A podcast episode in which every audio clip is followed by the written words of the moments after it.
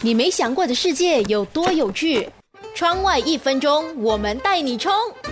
你的家中有没有蚂蚁？你对它们了不了解？一般情况来说，蚂蚁其实都是雌性的，当中绝大多数都不负责生育，只有蚁后也叫蚁王来负责生育。在我们一般情况底下看到的蚂蚁，它们都是公蚁，没有翅膀，一般是在群体中最小的个体，数量也是最多的。别以为它的名字叫公蚁，它就是雄性的，其实公蚁是没有生殖能力的雌蚁。在一个蚁巢呢，也会培养一批。雄蚁跟雌蚁，它们其实都不工作，只是进食成长。它们有着翅膀，在成熟之后呢，会一起飞出蚁巢交配。交配后，雄蚁就会很快死亡。雌蚁在找到了一个合适的地点之后呢，会开始做巢，吃掉自己的翅膀，然后成为蚁后，然后就开始产卵，发展一个新的蚁巢。如果下次你在家中看到有翅膀的蚂蚁的时候，你会是如何处理的？